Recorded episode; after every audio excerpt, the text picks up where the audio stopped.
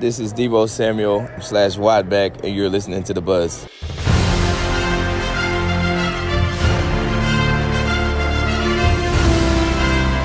You are listening live to WSBU's coverage from Super Bowl 57 Radio Row in Phoenix, Arizona.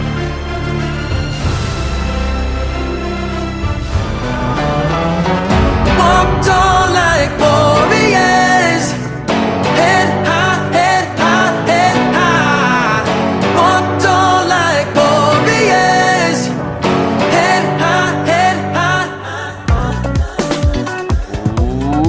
Welcome into the wild card here on WSBU 88.3 The Buzz, live from Phoenix, day four. It's Thursday evening. Probably the biggest or most, the most uh, busiest day of the week. This is usually the big one. Friday's usually pretty good as well, but uh, I mean, this star-studded lineup all over the place right now. I mean, I could go through some of the names, pretty crazy. Emmitt Smith walked by, Tee Higgins walked by, uh, Deion Sanders, I think, has the biggest posse I've seen so far. Rob Gronkowski's carrying around a bowl of buffalo wings. Rob Gronkowski might have a bigger posse. Yeah, Gr- Really? Gronk has a lot of people. There's probably 20 Yeah. people around Gronk. I think maybe the Deion was also influenced by the media around him because he was in a massive pile of people. Mm-hmm, Uh, but Gronk does have a lot, and rightfully so. He's a great personality. I know our very own Tyler Smith complimented his suit, in which he got a thank you. I want to ask him if I can get a wing. Uh, I don't know if that's going to happen though. He is Um, from Buffalo. Oh, he He's is, from that's right. Amherst. Yeah, you didn't know that. Oh, I d- yeah, I Yeah. forgot about that because we were talking about asking him about Bonaventure. Uh, some of our very own went upstairs for the Rihanna press conference, which we'll hear about that later. Um, that's going to come up. That's apparently some big news from there that we're going to talk about, and um, ha- they had a good time. But uh, we want to talk about we got to stick right to our home roots. Our Bonnies lost last night yeah, what to the, the? Explorers. You know what this? You know what this deserves? Pow! Pow! um, yeah, 76-70. Bonnies fall after a three-game win streak. Go figure. Knock off VC on the road, Richmond on the road, Dayton at home in dominant fashion.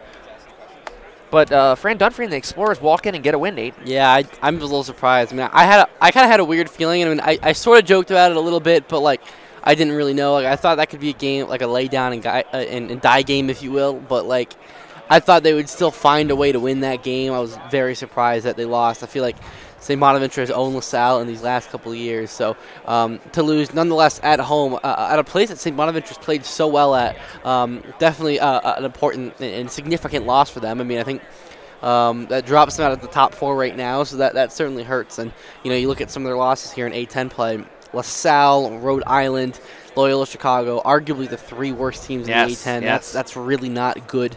Um, so it's, it's pretty clear that at least right now, St. Bonaventure is playing to the level of their opponents, and I, I just I don't know what they can do to get that all uh, straightened out at this point because um, they're going to need to beat you know anyone from the worst teams in the conference to the best teams in the conference uh, when when it comes to the A10 tournament and, and, and when jockeying for seeding there towards uh, the end of the regular season. A few stats here for the Bonnies. Starting five all played over 30 minutes. Farrell, Venning, Luc, Banks, and Flowers. Bench minutes were not plentiful last night. And all those players that started either scored 10 or 16 points. Farrell, Luc, and Flowers with 10 each. Venning had 16, and so did Daryl Banks. 7 for 21 from 3, 33%.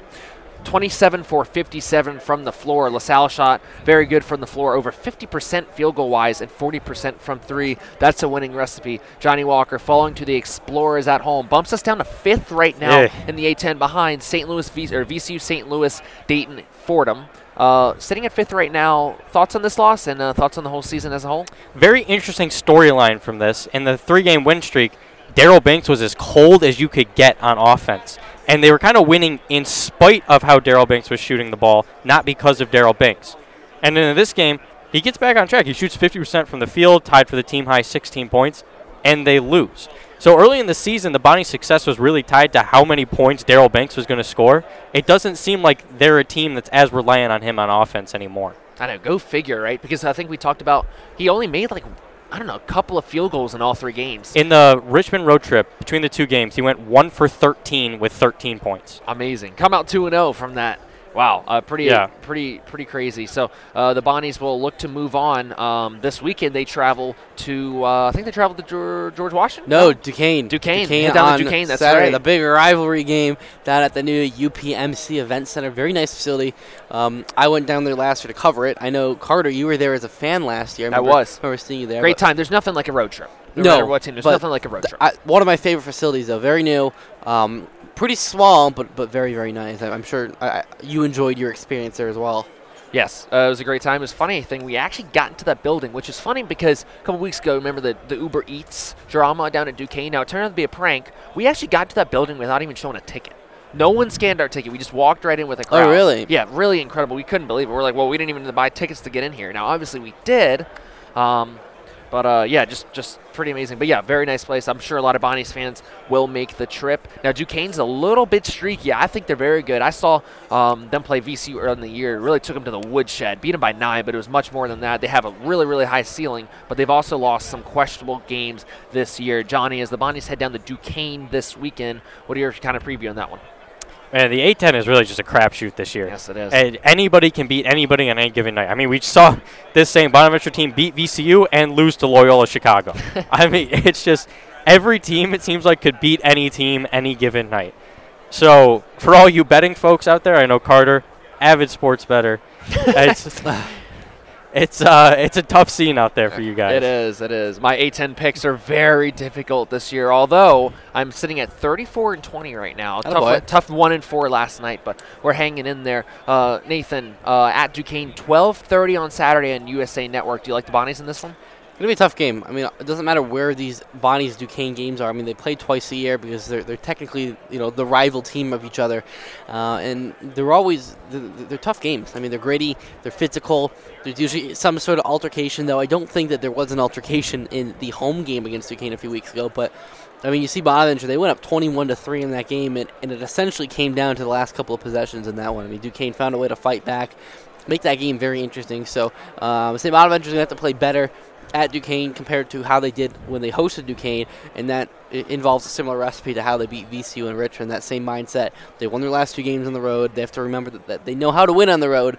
Um, I could see this one going either way, but a sweep of the of the Dukes would be uh, a good way to make up for that tough loss to LaSalle. Yep, the battle I think will be at the guards. Uh, Duquesne has some terrific guards. Trey Clark, um, actually formerly a VCU player, but is playing really, really good for Duquesne. They shot super well uh, in their wins earlier in the uh, earlier in the conference play, and in the games they haven't, they haven't shot very well, uh, quite frankly. So they have a lot of talent at guard. Uh, Kyrell Luc, Banks are going to have tough assignments both offensively and defensively, and uh, I'm looking forward to hopefully a good atmosphere down there in Pittsburgh. I know a lot of my friends will be making the trip. I'm disappointed not to be able to go, but I guess I can't complain being out here, right? Yeah, we'll be flying home when that game is starting. So who knows? Maybe we'll be able to watch it on the plane. Yeah, yeah. We'll, we'll see, or, or watch it watch the end of the game out during our layover. But um, but no, I think it, I think being out here is still a, a much better deal than going down to Duquesne. Though I would have really liked to uh, go back down to that arena. Yep. All right. Well, we got a lot of content coming up. I can't wait. We're about to talk about Rihanna, getting Steven and Tom on here. Uh, we're going to talk about that. Maybe an interview or two coming up. We'll have to see how that unfolds. Very excited for those. And uh, also, some kind of big news last night. Kevin Durant is headed to Phoenix. Are you kidding me? We'll talk about that later. You're listening to The Wild Card on WSBU 88.3 FM, The Buzz. Jim's Park and Shop is a family owned grocery store with all of your everyday needs and more. Jim's Park and Shop has an array of unique items, including Jim's Picks, which includes products that you can't find anywhere else in the Olean area. If you haven't tried them out already, one of their two foot subs is a popular hit. You can check out some of their selection and get deli delivery to your door online at jimsparkandshop.com or visit the store on Front Street near Olean General Hospital.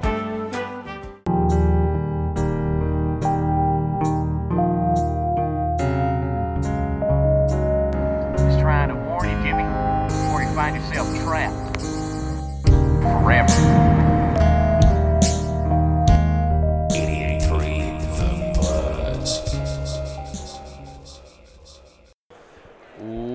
Welcome back here to the Wild Card. Just talked about the Bonnies a little bit, and we previewed last time Rihanna press conference upstairs. We are two, joined by our two representatives that got into the Rihanna press conference. Oh, I cannot wait to hear about it. I actually went up to the media room while you guys were upstairs. Mm-hmm. Three people came up. Uh, running up the escalator and asking where the press conference room was. This They- was at they didn't 10:40. get. There's Yeah, no they way they didn't got in. in. No. There's no way they got in, but they were frantic. I can't even. We were one of the last people to get in. Yeah, we got up there at like um, I don't know, 9:45, yeah. I'd say, Yeah. and like they were freaking out because people were like blocking the walkways Oh. and like not sitting in their seats and like sitting in the aisles. Yeah. Like we got chirped at a little bit. we did. yeah. That did happen. We so we wanted to walk up closer to the stage, and there was like a little empty room there because the guy walked away, and we stood there, and there was a backpack there, and he came up to us, and he was like, "Oh, let me just like grab this." So I thought he was gonna go down and grab the bag, but he just stood in the spot and was like, "Haha!" Like Uh, uh, Whatever. He, he went right behind Steven, and then simultaneously a lady came up to us like, "You can't stand there." Like, it's Yeah. I was like, "Well, I figured," and he was like, "Haha, you guys gotta go." Whatever. I was like, "What?" Yeah. Like, what are we doing? he was just he Are was you just kidding he was me? just Kinda like- not a nice. He was just not. It was just not a nice interaction. No, but if, if we're being honest, we actually got in a much better spot. we did, we Yeah, did. because we would have been screwed standing in did. the back right there. We wouldn't have been able to see bad angle. Yeah, Um, yeah, no, we got lucky with where we went. we I did. think. So We did. you're in a media altercation, not altercation. Confrontation. It, Confrontation. wa- it wasn't the biggest one though. No. There was a few. really? Oh, yeah, we'll get we'll get into that. Yeah, we we'll get into get- that. Okay, so take me through it. You guys walk in. okay, so Just take we- me through everything. Okay, so we walk in. You know, they have this big stage set up, um, couches on there. Like I say it I looked like the Ellen show. it did, kind of, right? it, it did. It was like a fully set up like stage environment, Mhm. and like, like don't, there's just crowds of people there, and Big screen in the big back. big screens in the back. Um, it was like completely. It was like a circle. Yeah, right? it was a yeah. circle. It was like a, it was, yeah. They had a horseshoe couch up there. Yep. Um, they had like some people up front who were asking questions, sitting up there. Um, of course, they had like the, whatever you call them, not bouncers, but like Security? security. Yeah, like Yeah. fire marshals were up there. Yeah, the fire marshals were there. Fire Yeah. marshal. They were Yeah. very Trying to like direct, just make the sure. Phoenix Fire Department. Yeah. Back Wow. up, get on the Yeah. wall. Yeah. Wow. Got- they- I guess they got to say in code or something, but I don't know. Now I thought, I, I thought the Monday media scrums were crazy. Oh my god, dude, this was more intense. Wow. mm-hmm. Go. This is this is definitely more intense. Yes. Okay. So, um, I don't know. They probably started like 10 minutes late. Like no, at longer than 10. I don't think so. It, It was, was like like 10 10. Okay, fine. 10 10. We'll call it. All Um, and so the, the first people they brought out, um, who was the girl who did the introduction? Um, AJ Acosta Ruiz. Oh, yeah, who we we, interviewed we her. interviewed her last year. here Yeah. Okay. Oh, that's cool. Um, she started off the first two press conferences. Um, so the first three people they brought out uh, were ASL interpreters. okay. Um, That's cool. Doing they were doing the national anthem, um, America the America the Beautiful, and, and, then, um, it, it's like the Black National Anthem that they're don't know doing the now. name of it, Um, but yeah, Wait, it's they the first time they're ever doing it. three. It was three different people for the three different songs. Yeah, like interpreters. Oh, okay, Yeah. okay, okay. So Yeah. they're actually doing those for the Super Bowl. Yeah, Yes. so they'll be off to the side doing. that. Yeah, Okay.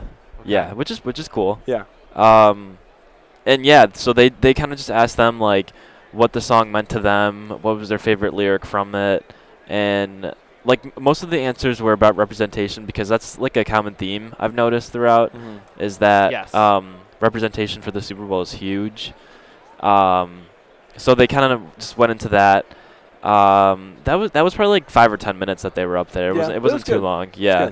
And then they brought out the three performers for those songs: um, Chris Stapleton, Babyface, and Uh, Shirley. Shirley She was great though. She like led She the whole awesome. thing. Really? Yeah, I don't Yeah. remember her name, but she was awesome. No. School. I like Stapleton a lot. Yeah. great. He was very short though. He didn't was. really talk Really? that much. Yeah. Yeah. Okay. But he's very nice. Yeah. But, Yeah, yeah, you yeah. know, just not long answers. Um, but yeah, the the the lady that we're missing her name, she was great. Yeah. Shirley, Shirley, Shirley something. Sure. Yeah. She's great. You'll see her at the Super Bowl. Yeah. So, Um, but yeah, they kind of just asked them the same questions, like, what does a song mean to you? Um, kind of like how their Super Bowl plans have changed because they're now in the Super Bowl. Yeah. So like what they would usually do. Um, they also asked like what their reaction was to getting the phone call. yeah, Okay. that's cool. Um, which was which was a pretty like, I don't know, uh, like I guess I never thought about Yeah, that that because that is like a good question. because like they're big names, so they probably get stuff like this all the time. But like, you, it's like the Super Bowl, and like they were like, when when I like got the call, I was like, they were like, man, like this is 100 million people I'm gonna be performing in front of. Like this is like a crazy thing. And Chris Stapleton said like, um, if he has never done the national Yeah. anthem before, and he said like in a previous Interview, press yeah. interview, um, he was like, the only way I do the national anthem if it was at the Super Bowl. Um, and now he's getting his chance to do it, and he's like, he said he was pretty nervous. Yeah. Yeah. yeah, that was cool. That is because he's like, oh, to well, Yeah. now it's happening. Now Yeah. I have to do it. Yeah. You know? That is So it's interesting cool. to see. Hear someone like him say he's nervous. He's pretty big. Yeah, Yeah. eh, right. And like, um, one of the questions from the crowd that I really liked was like if they're doing their own special like twist to the song, Yeah. and they all kind of had common answers with like they don't want to do the special like a special twist because it could ruin the song. Yeah. Um, and like I, when I heard that, I just remember like Fergie, Oh, the- like that yeah, that yeah. instantly yeah that instantly came into my mind. Yeah. But they were like, um, you know, we're gonna go up there and just sing it how we would sing it, not like a special thing, but just their personality. Um, kind of like displaying themselves through the song, which was which was a Yeah. great answer I thought yeah, I thought all because three of them, yeah. um, like that's kind of important to like be yourself on stage and like having your own voice be heard through like a very popular song. So I don't know. It was just it, it was that those were some cool answers. So, Yeah. Um, uh, it was. I want to hear about these media confrontations here. Okay. Oh, well, that Well, happened during okay. yeah. Okay. yeah. So you going. no, Yeah. not Beyonce, I- dude. oh my God, Oh, Rihanna. Rihanna. That Oh was God, Why did crazy. Why did I just say that? That Wait, was I've never done that. crazy. Steve, I've never seen Steven Wait, this animated. He I cannot was believe. well. Hold on, I was just singing a Beyonce song. and like, I was just a little. Oh my god, I can't believe we did that, Dude. So embarrassing. Can we cut that out? No, we're not cutting that because that is an epic mistake that you just That is- made, Wait, why? Dude, that's embarrassing. I'm embarrassed now. because- wow. Wait, we've been talking about Rihanna all morning. Why I know say we that? have. Because I was just thinking about Beyonce in my head. Like, what if it was Beyonce? I'm sorry. All My right. bad. So, Keep so going. was Rihanna next? I guess. Yeah, so Rihanna came out and they had a host from Apple Music um, come out and do that interview. I forgot her name as well. Nadeshka something. Yeah, there we go. Um, but it was kind of crazy because um, when we were waiting there uh, before the show even started, um, Zane Lowe was in the crowd, which was a sight to see because he is like a v- like one of the most famous um, interviewers for Apple Music. Uh, like I remember his one with Tyler the Creator was really good, and um, so yeah, it was just weird to see him there. And then like at at the end of it all, he immediately went on stage and like stood for pictures, which was which was interesting. Yeah. But um, yeah, Rihanna's was really good. They it was more of a conversation than like um, Q and A. Uh, they kind of just talked about like her experience, uh, like being a mom, and like how like music has changed because of that, and like how her career is changing, and um, they asked like if her work-life balance changed because um, Rihanna previously said like her work is her life and her life is her work. So she said like it's definitely changed because of that, which was kind of interesting because I guess you don't really think of think of that part, because like you fe- see like these famous singers and they're like oh like they're just like they just go up there and sing, but like it's actually like all they do is Yeah. There's a lot more. work Right. on music and Right, like they actually right. have lives outside of standing on stage and performing music and such. But um, yeah, that how long was that interview? Probably like 20, 20 minutes. 20 minutes or Yeah. so. Um, It was good though. She was great. Yeah, they like asked her if there was gonna be like a Caribbean twist to her performance, Hmm. um, showing like more representation on her side, and she said she was probably thinking about it. But um, I guess right now they're on their 39th set list. Oh my gosh. um, 39. 39th. Yeah, Brianna was saying like it's taking that's like the most challenging part of the whole thing because she'll like listen to it and be like, "Oh, she doesn't like one part of it, so it's like a whole new set list and like everything is changing and it's kind of kind of kind of crazy that they don't have like like that set Yeah. yet because I feel like that's like the most like crucial thing to that Yeah. kind of performance is Yeah. having the set list and all. But um, yeah, after the interview, they like walked away for like two minutes and came back on stage so we can all take pictures of them. And, And that that's was where that's began. that's when the, Uh, okay. because like behind the audience there was a big like another stage I guess Yeah, full the, of the platform. yeah the platform Oh, like the cameras. Yeah. Yeah. Yeah. Yeah. Yeah. Okay. and so as soon as like the photo op happened, um, there were like people up front, like like literally their cameras were at eye level, and as soon as they went above, the people in the back were like, "Hey, sit down in front, like get lower, Yeah. like all Row of one, sit down. yeah, like all of the screaming and like it was just it was just wild, and we were just standing there like in the back, like Yeah, yeah, well, with so our iPhones. Yeah, so there's two things. So one, at the at the beginning, they said right when it was starting, they went up up and down the rows like Mhm. eye level, eye level, eye level. I was like, oh, that makes sense. Me and Steven are standing in the back, so we are like, you know, Yeah, All the hands way up. Yeah, yeah. Um, so it didn't matter for us. Um, but yeah, man, like it was serious. It- like it was the real was, deal. like- it was legit screaming as like you know Rihanna's just like you know posing and going back and forth. And Yeah. just like, sit down. Yeah. You know, put your camera like you'll down." get the additional like hype up for it, and then like you'll hear like a screaming match, and then they're like, Yeah. "Go Rihanna, go!" And then it's like, Oh, "Sit down!" Like, Yeah, so it's so they like, en- it." they Yeah, like it's like- encourage the artists to like do things. yeah, well, a, like, a few did. Just like- I mean, yeah, I don't know. yeah, it's like part of it's like part of the photo op. Like, it's like a hype up. Wow. You know? that's so cool. Now it makes me wonder, like other pictures I've seen done before. that's what I'm you saying. know, like does Yeah. that happen all the time? Like, well, like, down. well, like, yeah, I, I, I guess. I totally think so. I mean, yeah, I just never, I'm never sure it's a crossed my common- mind before today. I'm sure it's a common thing. Yeah, I guess. I it was just l- awesome to to be there, and it Yeah. sounded like the same guy for the most part.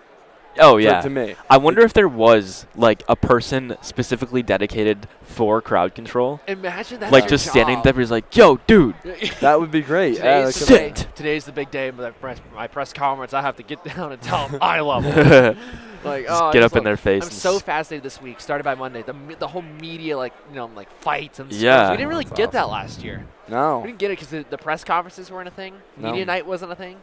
Oh, it's so cool. Yeah, Yeah. that was cool. That's But- so cool. Uh, uh, where does that rank with like people you've seen, Steven? Um, I don't know. Like that was just a totally different environment. Like, I feel like if it was just like a regular like media conference with just like people coming in, like it would be totally different because it was very professional. Yeah. Like no one got up to like clap or like cheer or hoot and holler.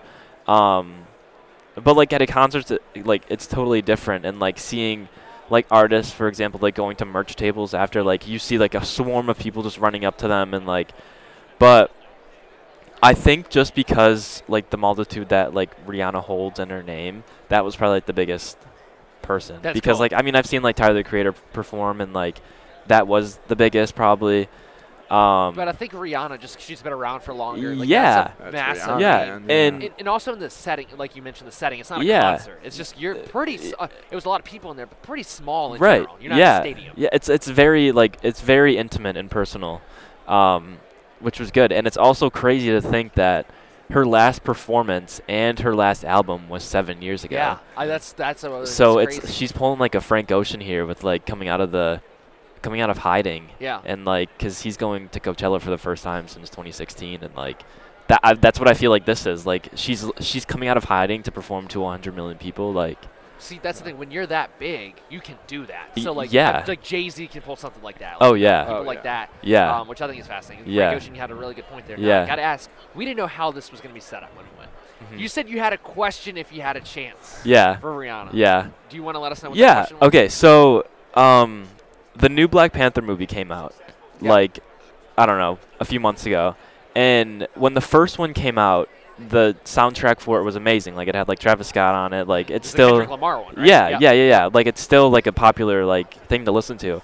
And the first song on the album was from Rihanna. And so I wanted to ask her like what what did it mean to you to be on the album? Because it's a very like cultural significant movie Very. and like so I just and like like just hearing her speak about like um like diversity and like inclusion and all of that. Like I just wanted to hear her thoughts about like what it meant to her to kind of do that. Go. Because um like a like a while ago Childish Gambino released like a hour film about like his new um I don't even know. He released like two songs and he made like a film out of it uh, like based in the Caribbean and Rihanna was in it. And like I just didn't know like if it spanned from that or anything. So I just kind of wanted to ask her like what that was all about. So Yeah. um I don't know. Maybe I'll get the chance some other time in some other world, Hopefully. Yeah. some Oh, other that's life. a great question. Very thoughtful. Yeah. Yeah. Yeah, thank guys. Thanks you so much for going up there and bring, reporting back. That back. was to cool. us. Of course. You guys had a great time. Of course, a yeah. unique thing you got to take part in. Uh, Yeah. Glad you got to report on it. So Thank you guys. It was Thanks, great. Stephen, for letting Yeah. come up with him and being there. Thank you, B-reel. Tom. Yeah, he was so. He Oh waited. no Dude. way. it didn't post. No. It didn't Oh, post. no. Why? I don't. I think the service was just really bad up there. Oh, but I went on my BeReal to see if anyone reacted to it, and I got. There's nothing there. That's brutal. I'm sorry. It's but all right. glad you got to experience Yeah, it. it was That's great. It was Yeah. great. Thank Steven, you. thank you so much for joining Thank us. you. We're trying to get you on again this Yeah, week. You've been yeah. awesome this week, editing and everything. And uh, if we go to commercial we'll, re- real quick, we'll be back with more content. You're listening to the Wild Card on the Buzz.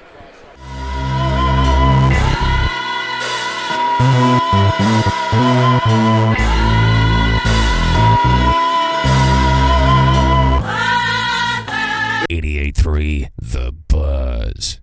Beautiful morning, the.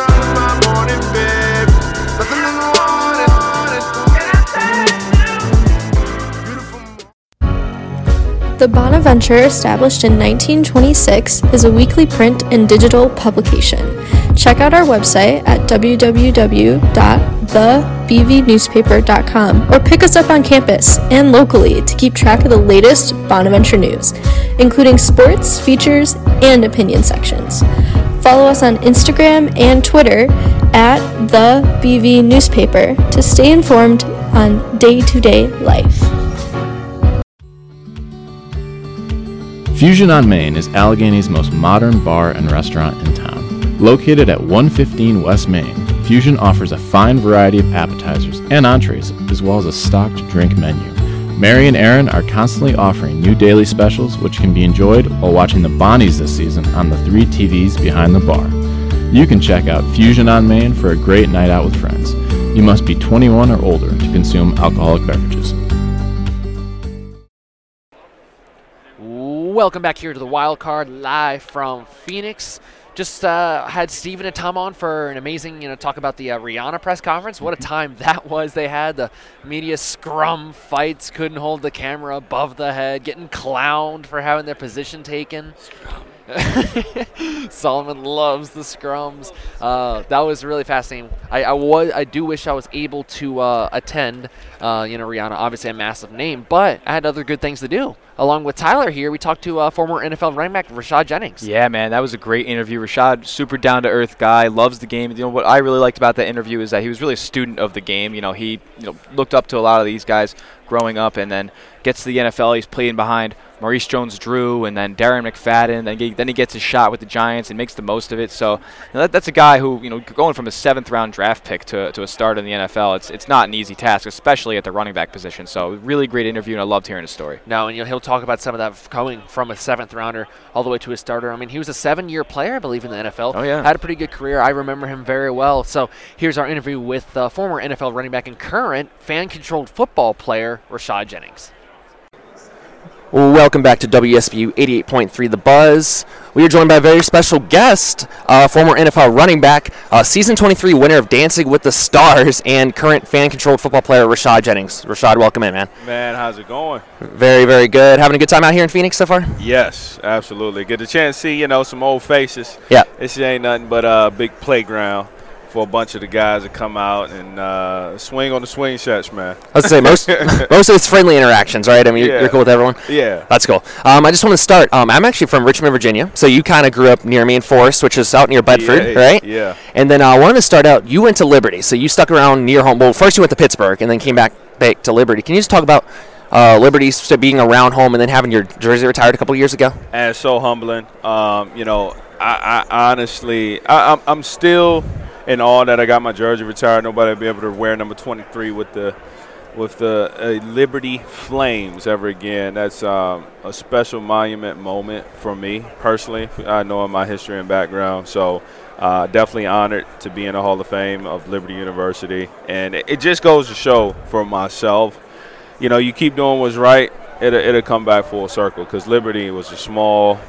When I transferred there, they were one in ten. Wow. And uh, I knew it seemed like a dumb decision at the time why I transferred, but it was for family reasons, and uh, God had my back.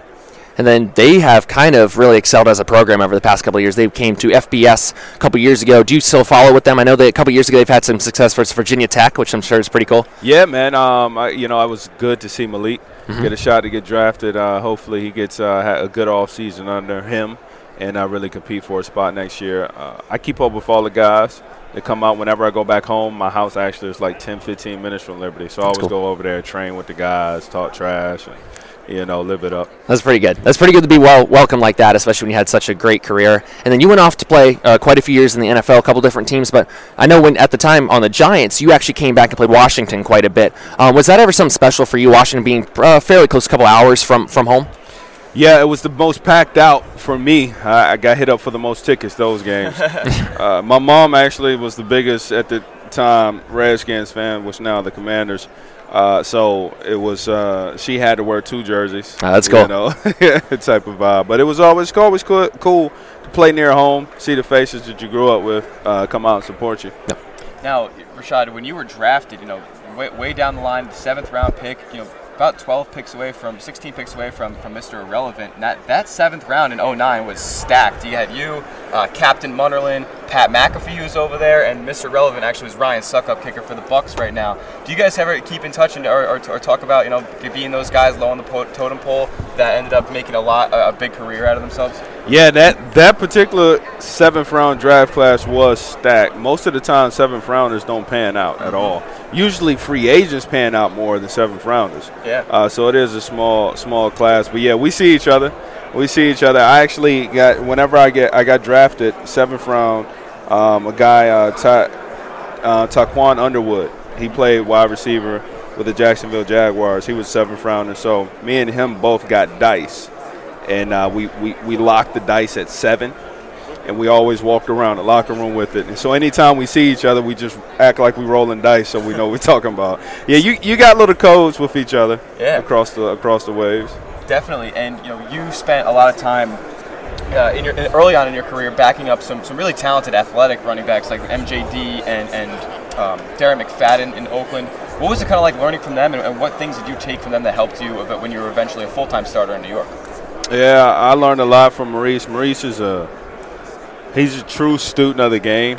Um, that wasn't ever talked about about Maurice. All the thing you hear is about this little short butterball that runs through walls. but uh, Maurice honestly was a student of the game. I watched how he prepared. Um, you know, Maurice is a competitor though, Yeah. so I ain't gonna say he he necessarily uh, was helping me out a lot with the playbook. But I tell you what, he helped me simply by allowing me to watch. I watched everything he did and emulated a lot um, until I could find and put my own wave in it. And uh, same thing when I went to the Raiders. Um, Darren McFadden, phenomenal, phenomenal athlete. Um, but when he went down, I got my shot, and uh, we moved on, on on without him. Absolutely, and then you, you make the move to New York. You're a full-time starter uh, in, the, 2014, 15, and 16 seasons. And so, kind of talk about you know playing in New York in front of that crazy Giants fan base there. It's uber critical. You're under a big microscope over there. Was that a lot, a lot different than the other markets that you played in previously? In New York, yeah. You're under the microscope of everything. It's the mecca. So anything you do can and will be held against you, uh, both good and bad, though. So shout out to New York, man. I love New York. They'll let you know when you're winning. They'll let you know when you're losing too. But it's it, it comes. It's part of the business. It's part of the game, um, and I appreciate that. I want to touch on MJD. I think he's great in the media. I think he works for NFL right now. Yeah. I see him sometimes. I think it's cool because when I was younger, I saw him, and I think he's pretty good. So I love to see people make that transition. Yeah, can't say you look up to Maurice though. He's too short. Yeah. um, Rashad, I wanted to ask you when you came in in 09, the league was a lot different then. A lot more running base still. Um, and over, and you were kind of in the era when it's really changed over to more passing, and you you know you saw a lot of that. What do you think about the current state of the NFL and against Wade when, when you came in in 09? So ask that again. Sorry. So the current state of like the passing league as when you came in. Yeah, it's a different. Uh, it's predominantly pass. They're trying to get it that way, but if you look at who's won the Super Bowl in the last decades, it's always the team that has the most rushing yards. Uh, you can't get away from it. It's, sex sells. Unfortunately, that's just the kind of perversion of world we live in, right? And uh, what's sexy is passing the football, so that's selling tickets. So they need to make the rules predicated and dedicated towards passing the football, so they can keep raising a stock. Not mad at it at all. It is what it is. You know, I'm not mad at paying taxes. I pay my taxes, keep it going. I just understand that's what it is, right? And so, um, but one thing we all understand, truly, um, if we want to uh, make a nation better, it starts off with communities. We know that. We actually know that. And if we we understand too, if you want to win a football game, you have to be able to run the ball. We know that too. Yep. But what do we talk about? Pass game. So it is what it is. It's going to continue to be that way. But the people that's inside the walls, the very few, the 1,600 guys that play in the NFL annually, that really know the game, play the game, knows that's how you win the game. And I was going to follow that up because the Eagles had four rushing touchdowns in the NFC Championship game. I know it's the Eagles, but pretty impressed by that. Do you think that really carries over to the Super Bowl this weekend? it got a shot too. Um, they put a spanking on them 49ers, big time. Uh, obviously, you know, it's, unfortunate for the 49ers didn't get a chance to really perform with their top quarterbacks. Uh, one of them, one of the three. you know, they went all the way down to, to finding a fourth and, and throwing the ball with a running back that just got over there. And uh, so uh, it's unfortunate for them, but they, they really they put a spanking on the 49ers, and so I think that's might can carry over. But listen, there's a cheat code in Kansas City, and that's the combination. It's not one player. It's literally the combination of Andy Reid, Patrick Mahomes, and Travis Kelce. If you take one of those individuals and place them on a different team, I do not think you see what they are today. It's a combination, um, and uh, they're a bowling ball. Absolutely, and I want I want to you know, sway away from football before you know we, we wrap up and ask you the you know the big question of, of the week. But you know you have had quite a career for yourself following your retirement from the NFL. Obviously, the winner of Dancing with the Stars season 23.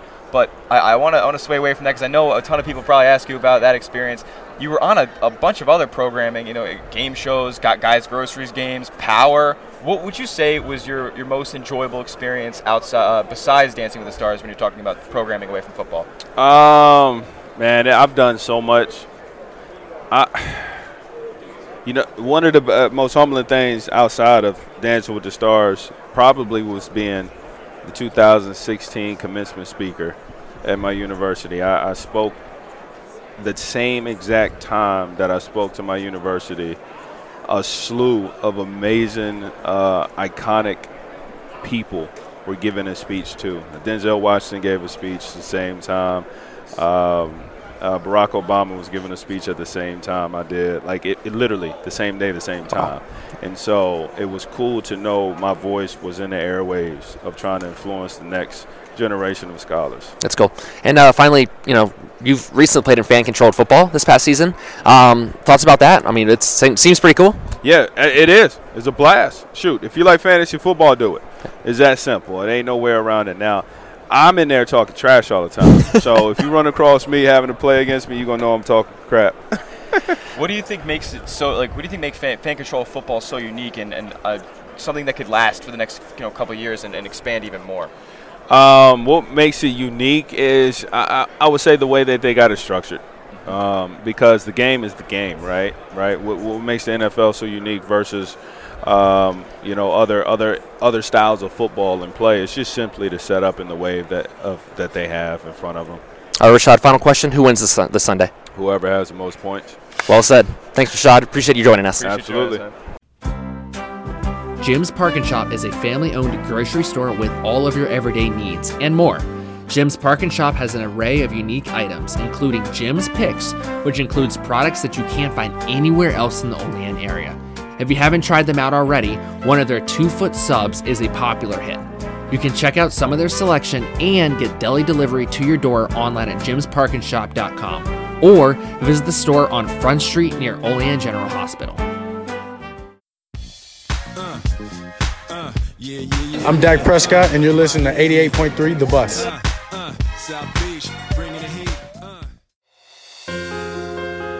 Bona Responds is St. Bonaventure Student Volunteer Relief Fund. Bona Responds was founded in 2006 when a group of students made the trip to the Gulf Coast to help with Hurricane Katrina relief and has helped thousands in the community since. They are always looking for volunteers and are planning a trip to Florida over winter and spring break this year to assist with hurricane relief. You can learn more from Dr. Jim Mahar in the School of Business or at bonaresponds.org. Welcome back here to the wild card. It is getting late in the day, um, and we are wrapping up on Thursday here at Radio Row. Just 24 hours to go. You know, I might actually miss this place when I leave. I could step out for the very last time. It'll be my senior day, along with maybe Tom. We'll see. We'll see. We'll see. Uh, what was that? I'm a senior. Mm. I'm done. Uh, yeah, yeah, you're a senior. I mean, you, you could be back here one day. We'll, well you're, you're, the sports media guy. I mean, Carter is the business guy. Who knows if uh, you know when, if and when y'all will be back on Radio Row. Yep. So we got to just absorb every moment. Come back and represent your company or something. You know. Very true. Um, yeah, that's true. Maybe I'll walk around with the you know like the, the uh, first star logistics that um that uh Malik Malik is riding or walking around with. I'll just walk around with uh, whatever the heck I work for and ask random questions. And anyways, um, I'm bringing Solomon on here. Um, quite frankly, Solomon said, "I'm getting on the wild card. I want to get wild." Time to get wild on the wild card. You know, so here we are. It's almost uh, you know we're all, we're pushing nine o'clock on the East Coast. You know Thursday. Why not get wild on the wild card? Okay, so it's like happy hour almost, at least out here. kinda. Um, talk about your day, Nathan. What'd you do? What was your favorite part?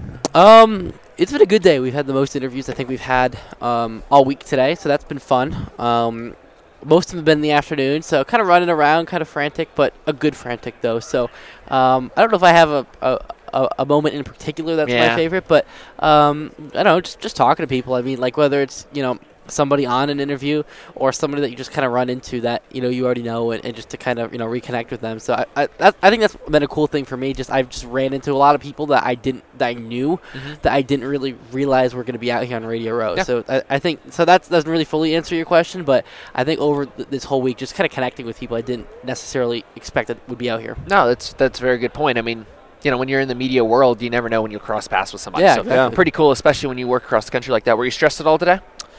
Um not really Yes, Liar. you were. That's so- yes, that's you such a lie. were. That's such a lie. That's Was such waiting for lie. that. Come on. on the dude. record no off the record yes Yeah, come on. Well, it's okay. So s- Thursday seems to be one of the stressful days. I was very stressed last Thursday, uh, last year. I don't I don't mean, remember we wha- did one, two, three, four, five, six, seven interviews. You know, and we had three shows to put together. I don't remember why you were stressed last Thursday but I think it was just I had so much to put to get together and, w- get out. And we were on air an hour earlier every every um Yeah, that's every the- day that- last that year could be 'cause- part 'cause of it it. was we're in mountain time. that could be part of it. Yeah.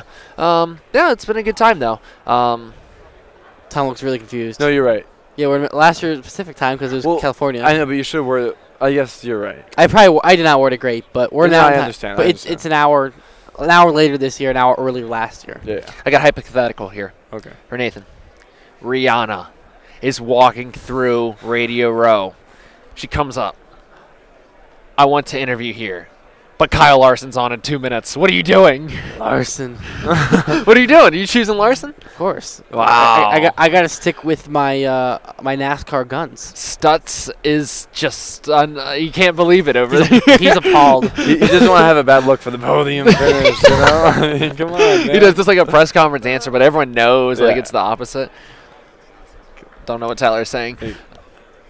He- he's By the way, across the room, we can't hear him. um, by the way, Oh, he said, uh, ask him to name a Rihanna song. Ha! Can't do one? Come Uh, Um, I will say Rob Gronkowski. His favorite was Diamonds, and he sang the chorus to it. Oh, does does Rihanna do that song with Paul McCartney? yes. I know I think called. I've had yeah, enough. there you go. I know that one. Ah, 45 seconds. And also Kanye West. Steven's been asking me to sing on air all day. Do you think I should do it now? He- Yeah. He's been asking us to sing. I'm apparently uncultured because I only listen to country music, so I, gu- I guess that's what we learned. Oh, listen you to. missed Stapleton. Yeah. You I know, Stapleton. but uh, you know, we, we were out here doing uh, we are doing an interview. I- I think I forgot who we were interviewing, but um, but no, I'm a Don't say that. ro- I, oh, I'm, I, I just forgot the timing of it. That, that's better. Um, I don't know. I I'm a country guy. I'm from the middle of nowhere. I don't know.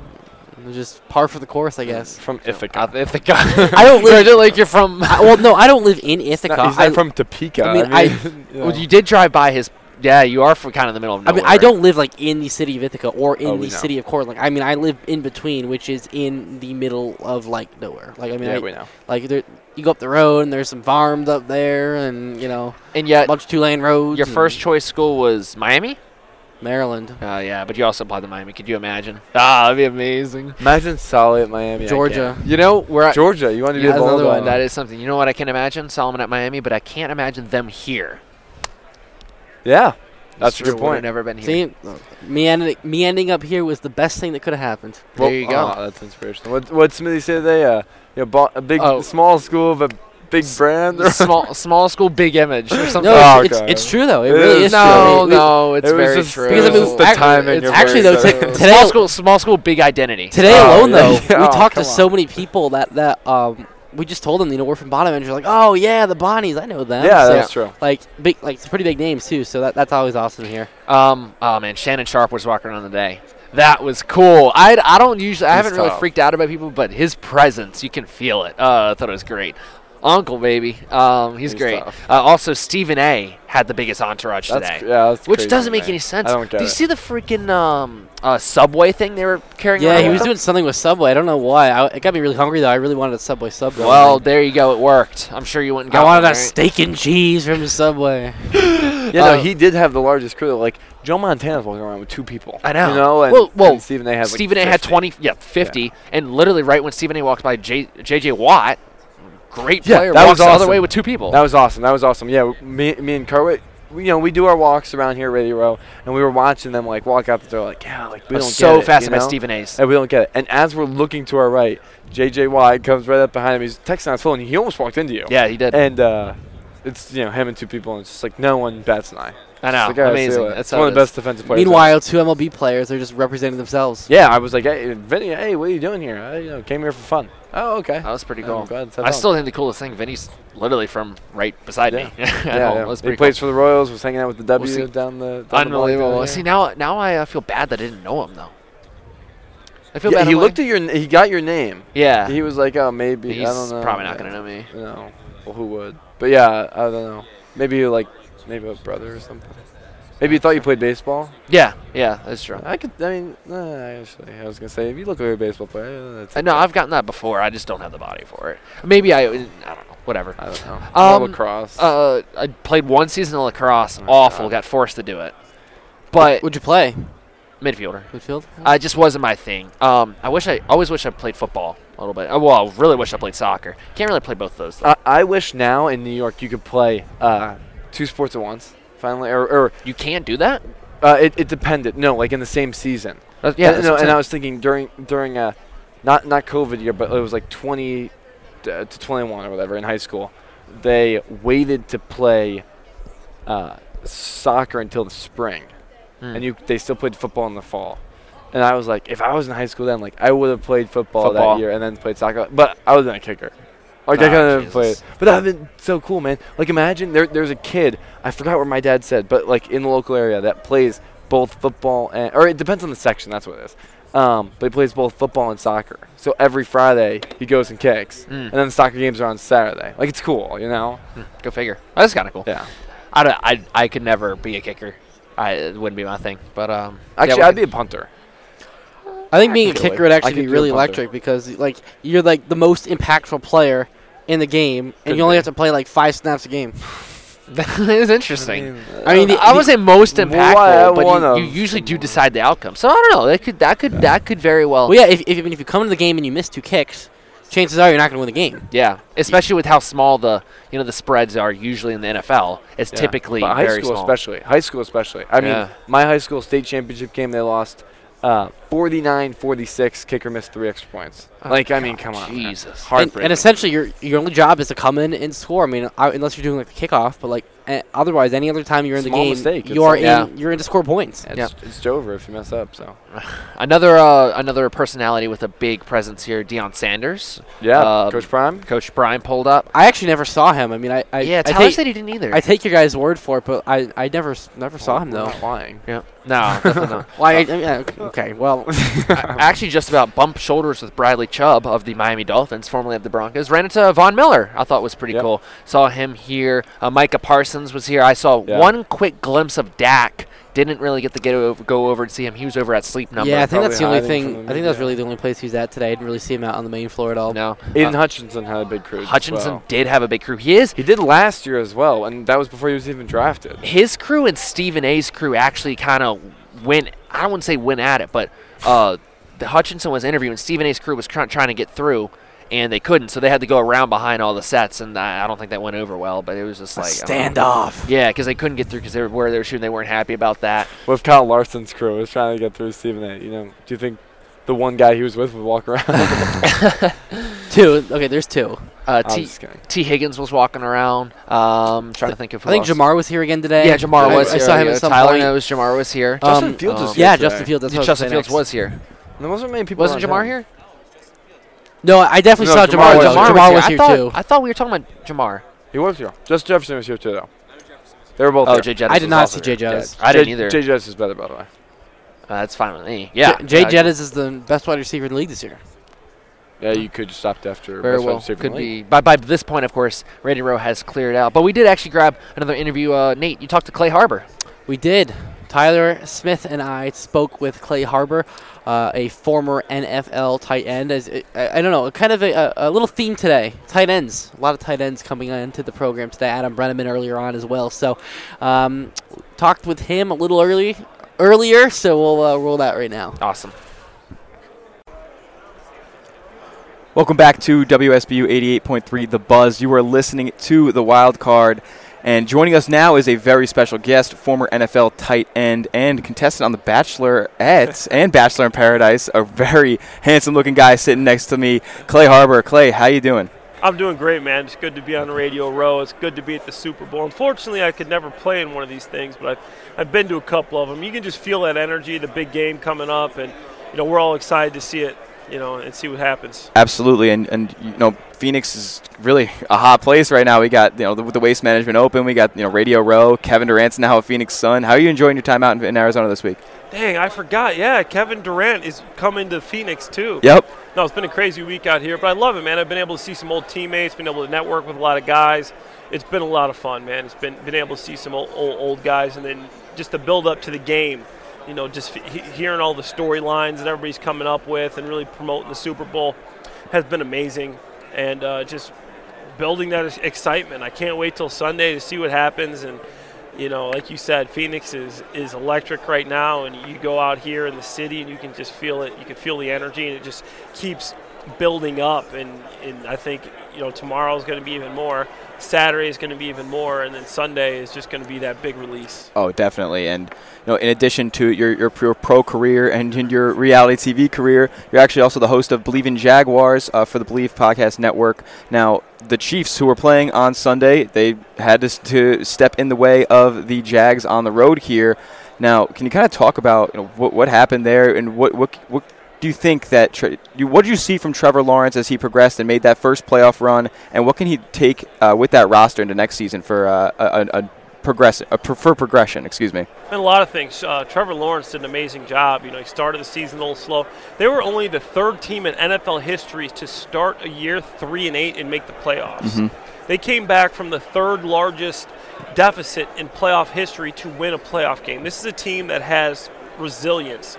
That's the one thing you could say about him. Trevor Lawrence played great down the stretch. He was a top five quarterback after the second half of the season. So Trevor Lawrence is your guy. You brought in Travis Etienne. To me, he's a top five running back. Travis Etienne missed all last year with the Lisfranc injury. Came back this year, averaged over five five yards a carry, over a thousand yards this year. He can catch the ball in the backfield and run. Big weapon for, for Trevor. Then you got the signing of Christian Kirk and Zay Jones. Great signings. They got a lot of heat for signing Christian Kirk to such a big deal. Guess what? He earned every dollar. 1,200 yards, eight touchdowns. Zay Jones earned every dollar. Brandon Scherff, big deal. Earned his money. The big signings on defense. You know, Fo- Foye Oluokun led the NFL in tackles.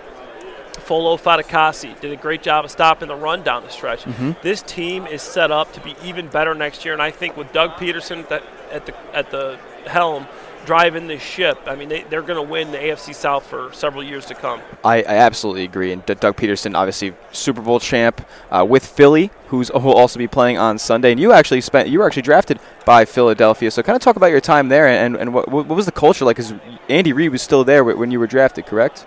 Yeah, Andy Reid was the coach that drafted me in Philly. I, you know, I got to be coached by him for, for three years out there in Philly, and um, great guy, great coach, just an unbelievable offensive mind. The guy is just super intelligent. He's going to have a plan. You know, I'm worried about the Chiefs with this offensive tackle. You know, Andrew Wylie versus Tom Reddick, but Andy Reid's got a plan for this defensive line. You know, he's got something up his sleeve. He's going to going to screen the Eagles. He's going to run the ball. He's going to find a way to to really you know help out this O line so they can they can win stay in this game. Now I'm picking the Eagles, but I think the Chiefs are going to keep it close, and it's going to be a coin flip down the stretch. Now, Clay, the NFL landscape is changing every single year. I'm curious, since you've been out of the league, how have you seen the entire, you know, scape of, of the NFL change? It's yeah, it's obviously become more of a of a passing league, and they've they've changed some rules to, you know, help uh, help make sure the quarterbacks stay healthy, you know, stuff here and there. But you know, more so now, I just feel like it's all about passing and having that big name quarterback. But still football. You know, still the great teams, still the physical teams win, and uh, there's still a lot of similarities to the game I played with you know just a few here and there and some of the uh, the calls to, to protect quarterbacks and whatnot. But you know, overall, it's still the game that I love. And now, you know, in, in this post, you know, NFL life for you, you know, Tyler mentioned the, the Believe in, in, in Jaguars podcast. Just uh, what's that experience been like for you, uh, you know, being being this podcast host and, and, and running that? It's been great, man. It's, uh, you know, gave me a way to uh, to get my foot in the door in the, in the media industry. And after football, you know, I, I love staying in the game, and it's been good to be able to continue to talk about the game, to interview these athletes, and to be a guy that can still, you know, watch film, put it out there for, for people to, to enjoy, you know, give, give my take on it. I've always been a guy that could look at a coverage and diagnose the coverage, diagnose the front, you know, what blitz was that? I've been a guy that could do things like that. So it's been a lot of fun being in that industry. So, you know, you mentioned Jaguars. Evan Engram was a name you didn't mention uh, as, as part of that, that group of weapons. Now, you know, if you look at the, the teams that were remaining in the playoffs uh, around that time, you know, the, a lot of them, you know, u- utilize their tight end. If you look at Kelce, Kittle, um, Schultz, um, Goedert, who's now playing in the Super Bowl, and obviously Engram as well. How do you think the, the tight end position has evolved over the past few years and, and how quarterbacks are using them as sometimes their first option? Yeah, no, absolutely. It's, you can see with the teams that were left in the playoffs how important that tight end position has become. You know, and I think, I know this is a controversial opinion, but I think the two best tight ends in the league are playing in the Super Bowl. I think Dallas Goedert is even, you know, it's it's it's Kelce, Goedert, then you know Kittle, and then um, Mark Andrews, Mhm. and that's that's how I rank him personally. But I love Goedert because he can block. But you can see how important the, the tight end is. And it's not just a security blanket anymore. The Mhm. offensive tackle that can move a guy and, and catch a check down. Now you get guys like Kelce, Goedert, Kittle that can really get downfield and become a weapon with teams. So it's really evolved to a guy that's catching a lot of passes. And when and, you know you mentioned like the run game changing with that, right? So if you know more more passing, less running, uh, where do you kind of see like the future of, of the running back? Like, do you think that could ever get shifted to where the like the, the league gets to be a little bit more run dominant once again, or do you think it'll just be more and more pass heavy? Because you look at, at quarterbacks like you know Patrick Mahomes or Josh Allen, you know it feels like 40, 50 uh, passes you know a a game they have. So uh, how, how do you see the, the running back position uh, evolving in the future? Well, it depends if they switch the rules. You know, now you got the illegal contact, you got the holding, you got the defenseless receiver. If they keep all those rules up, you know, I think they, you know, the running backs are going to keep being less and, and less important. But you always got to have a strong running game. But when you have those rules in place, it's really made it more of a passing league. It's not that the players today were that much better than the players back in, you know, the old days that they're that they're putting up these huge numbers. It's a lot of it has to do with the with uh, the fact the rules have changed and, and you're, you're they want it to be more of an offensive game because that's exciting. That expands, you know, the reach of the league. That builds value because people want to see offensive football. They want to see these quarterbacks sling it, and that's what's happening. And for you, you know, since since you've stopped playing football, what have you missed most? Has it just been the competition, or has there been, you know, a, a- something, you know, maybe behind closed doors that, that you've missed the most? Yeah, you said it, man. The competition, the going out there and putting your fundamentals to work every day, and you mess something up, up, and you can't wait to get on the field the next day and just fix it and fix it and get better and get better. Then you look back and you see how far you've come, just getting one percent better every day. That's what I miss the most: the competition, and then also. I mean, the brotherhood, the camaraderie that you have when you're in the locker room with those guys is, is fun, and you really just become close with those dudes. Going through all those hard times together, it builds that relationship. Now, are there any veterans in, the league now that you mentioned the brotherhood? Are there any veterans in the league now that you still keep real, real close in touch with that you had a really good relationship with while you were in the league? Yeah, like guys like Marcedes Lewis. I Also Mhm. talked to him. He's been he's like 17. I was going to say he's been there 20 years and he's still catching touchdowns. It's unbelievable. The guy's ageless. I don't know what he's doing. I'll have what he's having. you know, but Marcedes is a guy that I keep in touch with. Some of my old guys like Kurt Coleman, Mhm. Stanley Havili, old fullback for the Eagles. Um, those are the guys that mostly that I keep in touch with. Julius Thomas. That's yeah. Oh, Julius Thomas was, was great in in, in his prime. Um, now, Clay, before we, we get to you know maybe a, a, a prediction on the big game, I just want to ask a quick question because I, I'm always curious about this because you know you never know, and I don't know how much you can reveal or want to reveal. But being on The Bachelorette, being on Bachelor in Paradise, it's something like you know you never really know like who's act like. The, the guys just show up, you know. You never know who's actually going on these shows. What's that experience like, and is it, is it like really as cheesy as, as people think behind the behind the camera? No, it's not as cheesy. It's more cheesy. No, it's- yeah, it's uh, it's pretty bad. You know, obviously the Bachelor is, uh, interesting franchise. I didn't realize how many people actually watched that show, but they, it doesn't seem as bad as when, when you're there, but they edit it in a way to make it cheesy, and Mhm. they, they can just piece so many things together.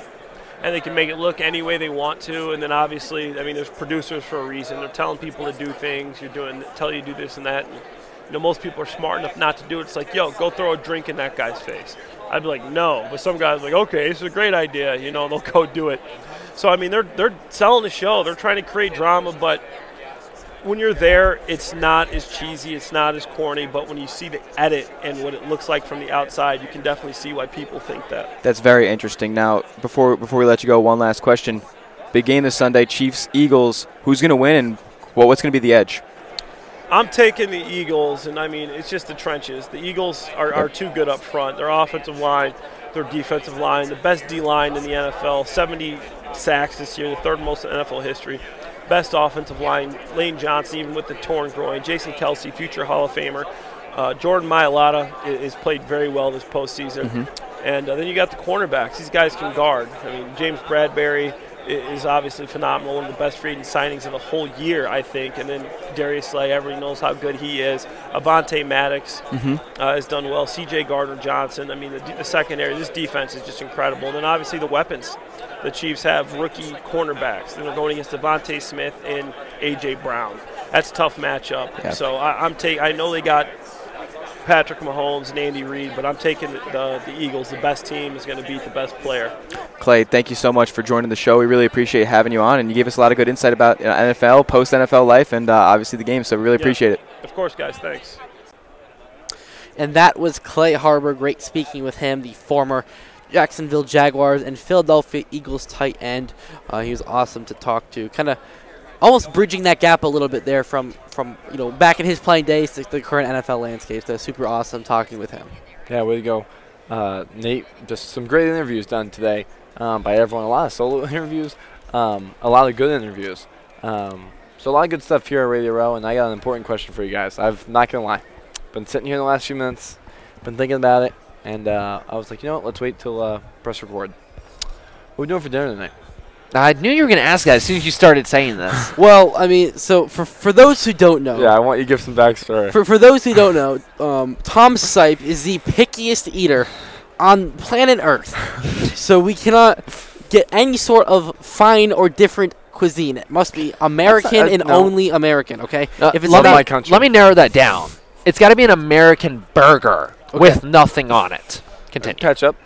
Because like there- take some mayo. There's this one place that had like uh, Pickles? like like German burgers or something, like right, like that. Something like that. Well, I have an issue with that. Well, that, that was too sophisticated for him, so he couldn't go there. That's So not true. What? The Mexican place down the road, too sophisticated. That's so we not can't- true. I said I would go there. That's you're spewing fake news. Begrudgingly. um. Okay, maybe, but I still said I'd go. Um, you know, we, we have a great continental breakfast in the hotel. I eat breakfast every morning. A great continental breakfast. We have waffles. We have eggs. We have sausage. I don't eat breakfast. He goes for the same No. bowl of cereal. Nope, not true. Every That's not true. morning. That's not true. I had frosted flakes this morning. At the Rice Hickey Dining. Hall at St. Bonaventure, they know his breakfast order.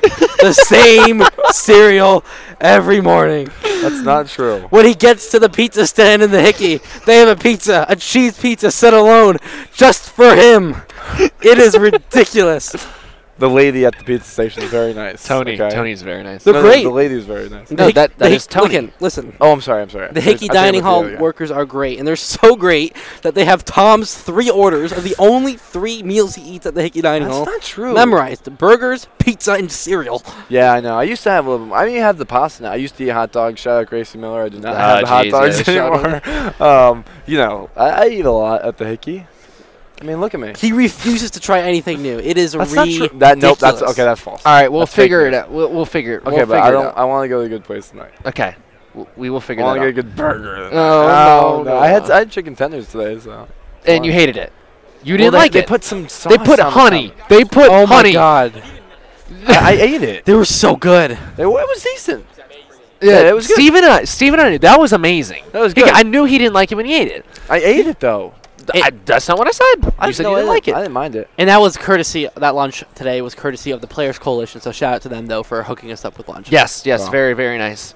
Uh, couple player representatives that they have. They weren't out there, but yeah. Yeah, they're and, nice. and that was outside at a food truck. That was, I realized, I said the car, that's the first time any of us have been outside here in Arizona between the times of 9 a.m. and 5 p.m. It was like the first time we've like seen like like daylight. sun. Yeah, like, yeah, it's really, like, awesome. like we've seen daylight, but it hasn't been sun on us, right? Yeah, it felt so good. And then Tom's like, "Oh, I'm sitting in the shade," and the team's like, "Well, I'm sitting in the sun." Oh, I, I, I liked the breeze. I liked being outside, but I didn't want to be in the sun, you know. All right, we're going to move on here. We will figure out our own dinner, but we're going to take you out on this interview. Uh, Nate and I actually had an interesting interview right at the end of the day. Adam Budelli, who works uh, very high up at uh, StubHub, talked to us. Uh, we talked to him about ticket prices, at the Super Bowl, some of the things the NFL did. It's actually a very interesting interview and what maybe you can expect with tickets in the future and how things have changed. So thanks for Nate for hopping that on. But that's going to do it for us, and the interview will take you out with Adam Budelli. We will see you tomorrow at 6 p.m. as we wrap up our Super Bowl 57 Radio Row coverage. For everyone here uh, with WSBU The Buzz, I will sign off. Thank you for listening. Welcome back here to the Wild Card on WSBU 88.3 The Buzz. I'm alongside Nathan Solomon, and we are joined by a special guest here, Adam Budelli from StubHub. How's it going, Adam? I'm good. Thanks for having me. Yeah, of course. So we actually uh, saw Adam here on the floor and uh, want to come over and ask. I mean, so working at StubHub, pretty obviously most people know what it is: tickets, sports tickets, event tickets, or whatnot. But this Super Bowl is obviously become a big deal, and year after year, ticket resale is something crazy. So you can just talk about uh, Super Bowl tickets. How how does that go, and how is it different from any other event? Yeah, so Super Bowl in general is actually our biggest single day event that we have at StubHub in terms of total sales. Obviously, if you look at a World Series and NBA Finals, if you added them all up, bigger than the Super Bowl, but just for a single day, Super Bowl still remains king. Uh, the biggest thing to think about too is, as you pointed out, prices have gone up year over year. Reason for that is the NFL's done a really good job about trying to make it more experiential than just going to an event. So they've expanded the outside tailgate area with live concerts and things like that. And you know, you mentioned those prices going up. Obviously, inflation's a big concern in, in the U.S. economy. How much has that played a factor into some of those rising ticket prices? You know, uh, to date, we haven't really seen in general a lot of inflation hit kind of the ticket market. You know, certainly prices have stayed a l- probably relatively around the same when you look at the total uh, live events landscape. The biggest thing though is there's a ton of demand, and that's what's really driving the thing up, or prices up in general. Coming out of the COVID pandemic, I mean, I think we all probably took for granted the ability to go to a sporting event or see a concert or even a theater show. So that's what's continued to pick up. And then when you're seeing the likes of Taylor Swift, Beyonce announced a tour, Morgan Wallen, like some of those more marquee names right now that are filling out stadiums, that's only going to continue to increase. So um, the Super Bowl, it's it's a different event because it's a very corporate event, right? Or at least that's what I hear all the time. Um, it's not a ton of the team's fans. It's a lot of you know, the NFL distributes their tickets differently from others. Is there events? Is there anything like it by way of like where the tickets come from? And does that like affect the resale of it? If that makes any sense? Super Bowl's certainly a unique landscape in general. So right now, if you think about just put it in perspective, we have about 3,000 tickets left on our site. That's a little bit low when you th- for a normal event this far out. But reason being, as you said, it's a, it's a major corporate event. So there's a, I, I- if you have the ability to go to a college football national championship or the Super Bowl, they could not be more different experiences, in my opinion. College, you do have almost, you know, probably 90% of the tickets in both of those college fan bases. Um, so it's loud, it's fun. Corporate, if you go to a Super Bowl, it is a little bit more subdued. The, everyone cares about the uh, TV uh, commercials, so they have at the halftime and then all, all of that. It's a long, drawn out game. So certainly it's more unique, and the players, each player gets access to tickets. So it just it's a whole different environment to, to buy and sell.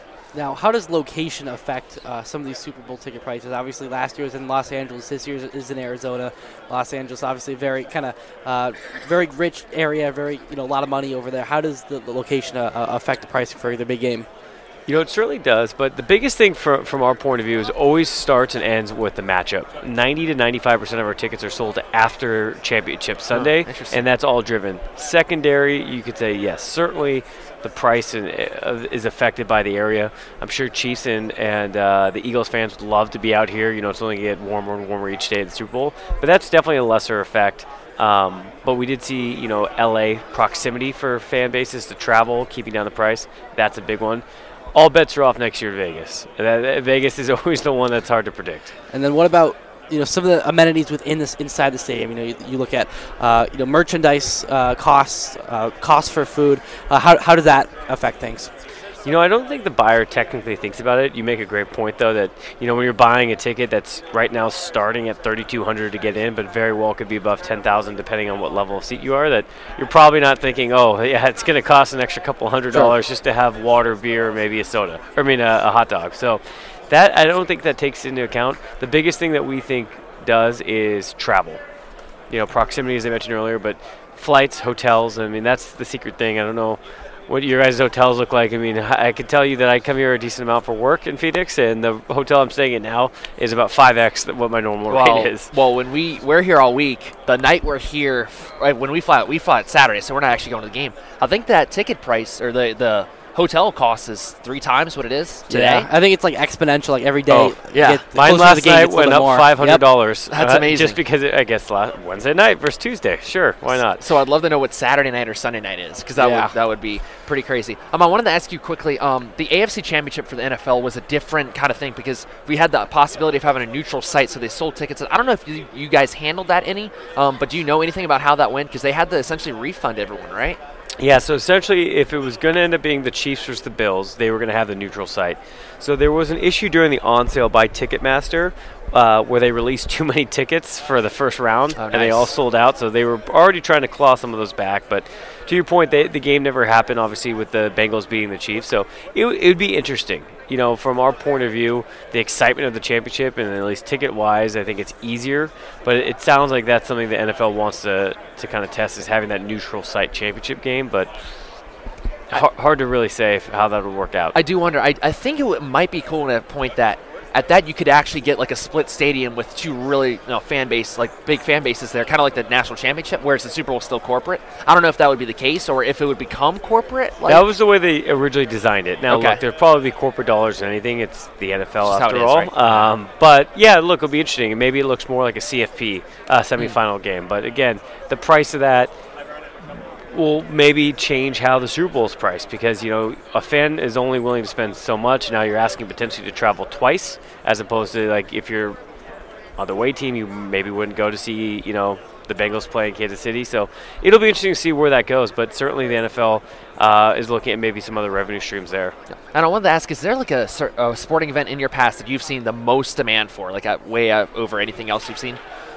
Hard to always say that. I mean, each each sporting event is, is unique, but I mean, when you talk about it, like a game seven in any sport, uh, a Super Bowl, those always come to mind. And we're watching closely. I think F1 being in Vegas this year Yes. is going to be a very unique event. Already very pr- expensive. I know Miami was crazy. Ten thousand dollars for a, a, a three-day ticket is, is, is the primary price. So as you can imagine, when it hits our site for the actual race day, those are already three, four times the multiple. So um, everything's now being built around that hospitality, and I think that's the way that's going to be interesting. And, and you know, if you're buying on the secondary, trying to figure out how do you make sure you're merchandising so that way the buyer understands what truly comes with that ticket. And when you look at you know the, the ticket buying landscape, you know over the last 10 years, so you know 2023 here compared to let's say 2013, what have you noticed uh, that's changed the most? Biggest trend is really going mobile only and i think that's at the end of the day the best for the buyers and the sellers so you know if you think about the super bowl 2020 in miami it was actually one of the first years they went full 100% mobile now maybe you guys are a little younger so you don't care as much about the ticket stub but I that- like 'em still. that- that's the biggest Yes. thing we get that you know i was in philadelphia for a world series and it's like oh cool i have a little icon in my Little iPhone, screenshot like, your wall- phone, like yeah. wallet does like i says i was there so that's the biggest thing but really it's designed thinking about safety and making sure that as you're buying buying your tickets you're going to have a good experience and you're not going to run into any issues down the road Cool. Adam, last thing, do you have a prediction for Sunday? as a uh, bitter 49er fan running out Ah, of quarterbacks, uh. I'm, I'm going Chiefs. Uh, I do think, you know, that underdog mentality that they brought into the AFC Championship game seems to maybe pull over here. And, you know, I like him in a close one, 31 28, and that's the over. Cool. I like it. Well, I appreciate you stopping by. Those are very different. I very uh, something we'll see this. Uh, we'll see if uh, ticket prices keep going up because I have a feeling they might. So We'll, we'll talk to you guys when you make the Final Four this year. there you go. I'd love to see it. Thanks a ton, Adam. Yep, have a good one.